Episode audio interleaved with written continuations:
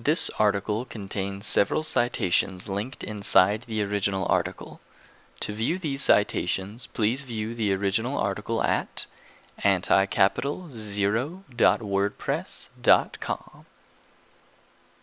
The Workers' Party and Ideology The hallmark of ideology is when one projects what one wants to see happening in a given situation, episode, or event in the class struggle in place of what one is actually seeing. Ideology suffocates political practice by denying class struggles the oxygen of their living dynamics. A practice constructed on ideology is incapable of learning from, and in so doing, constructively influencing, the class struggle. No tendency or milieu of the broadly defined socialist movement started out with a fully formed ideology. Every flavor of every tendency of every nominally anarchist, socialist, communist group, from anarcho syndicalist to Hoxha to Marxist humanist and beyond, started from a theory, an analytical framework, and a political practice based upon that theory and analytical framework. At one time, they had militants, cadre, or sympathizers operating in the class struggle, putting their theory, their analytical framework, and their political practice into effect. The common denominator between them all is that they produced the hallmark of ideology. Is ideology inevitable in the socialist movement? No, but it is a perpetual threat and a perpetual problem. When the words Workers' Party are raised, everyone jumps into their foxholes. It's impossible to approach the question without satisfying the need to perform a full biological workup in advance. What kind of political party? A vanguard party or a mass party? What tendency does it draw from? Is it a Leninist or Social Democratic or Democratic Socialist party? What kind of ist is it? Maoist or Trotskyist or etc.? Is it a Labor Party? Is it a national or international party, etc.? To say nothing of those whose political positions reject the party form and all those who support it regardless. All discussions and organizational work that approach the question in this beat to shit manner miss the point. That point is that there is a positive affirmation within the call for a workers' political party. That positive affirmation is what a workers' party actually does. When stripped of all apparent functions, the Workers' Party has one basic, if often hidden and mystified, function to serve as a mediation between and among the working class and its class struggles in the interest of the whole class.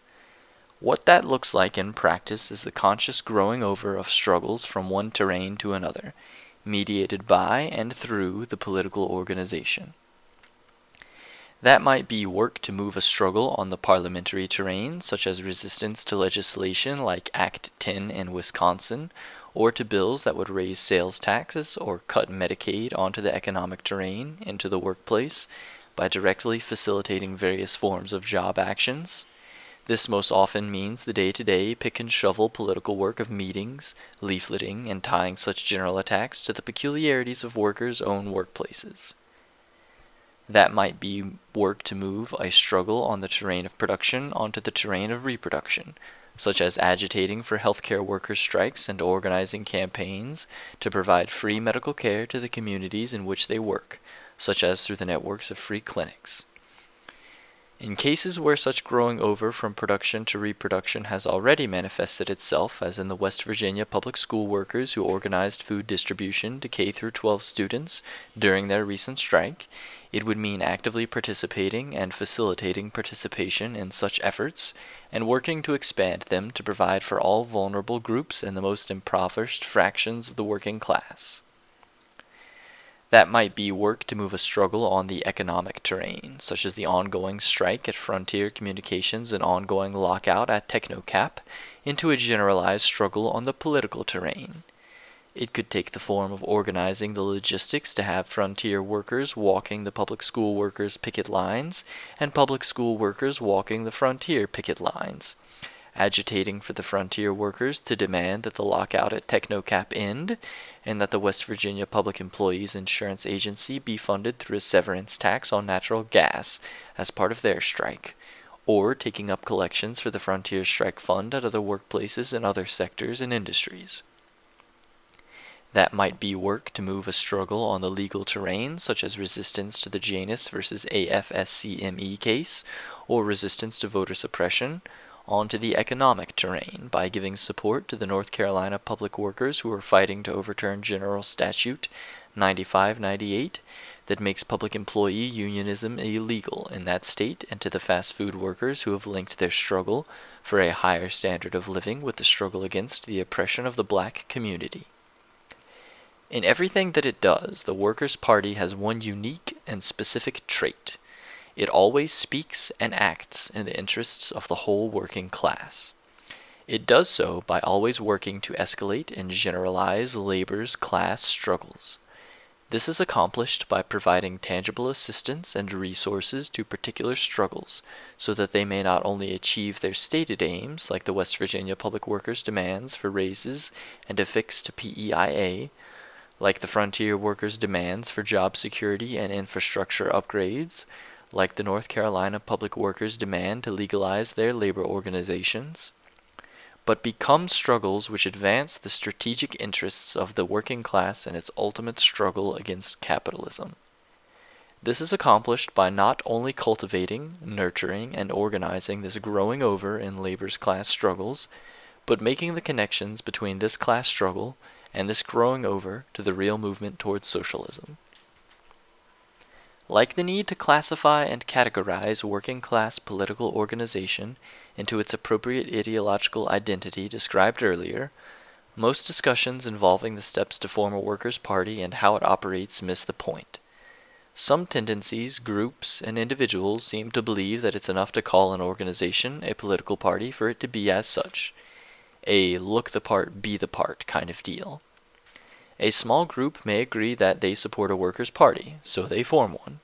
It has a name, often some combination of the words socialist, communist, labor, worker, international, and revolutionary. It has a program. It has a logo. It has some equivalent to a constitution and bylaws. It has a newspaper or website and a mailing address, etc. However, the formal organization of a political party is secondary to party work. Whether a formal organization exists or not, the content of party work remains unchanged. What leads to the formation of a formal organization is the same thing that the formal organization does common work. Common work is what socialists are doing when they act together to mediate labor's class struggles from one terrain onto another when they escalate particular struggles into general struggles, and when they provide material, tangible assistance to the class.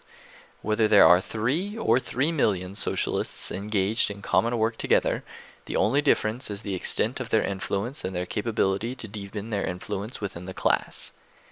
The Workers' Party is born from this common work. The Workers' Party formalizes this relationship among socialists and between socialists and the rest of the class. That means it is not necessary to craft a perfect program and construct the formal trappings of organization before socialists can do party work. It means the exact opposite. We do party work to create the Workers' Party. We don't create the Workers' Party to do party work. To be in a position to engage in common work, there must be open and honest discussion. A long list of theories, analytical frameworks, and derivative political practices are active in the class at any given time. These must be scrutinized and can only be validated through the class struggle. That means that these theories, analytical frameworks, and derivative political practices must be compared to what we are actually seeing and experiencing in the class struggle. If they are mistaken, we are all obligated to demonstrate that they are mistaken. If they are wrong, we are all obligated to demonstrate that they are wrong. The surest guard against ideology in theory, analysis, and practice is such open and honest discussion when combined with common work.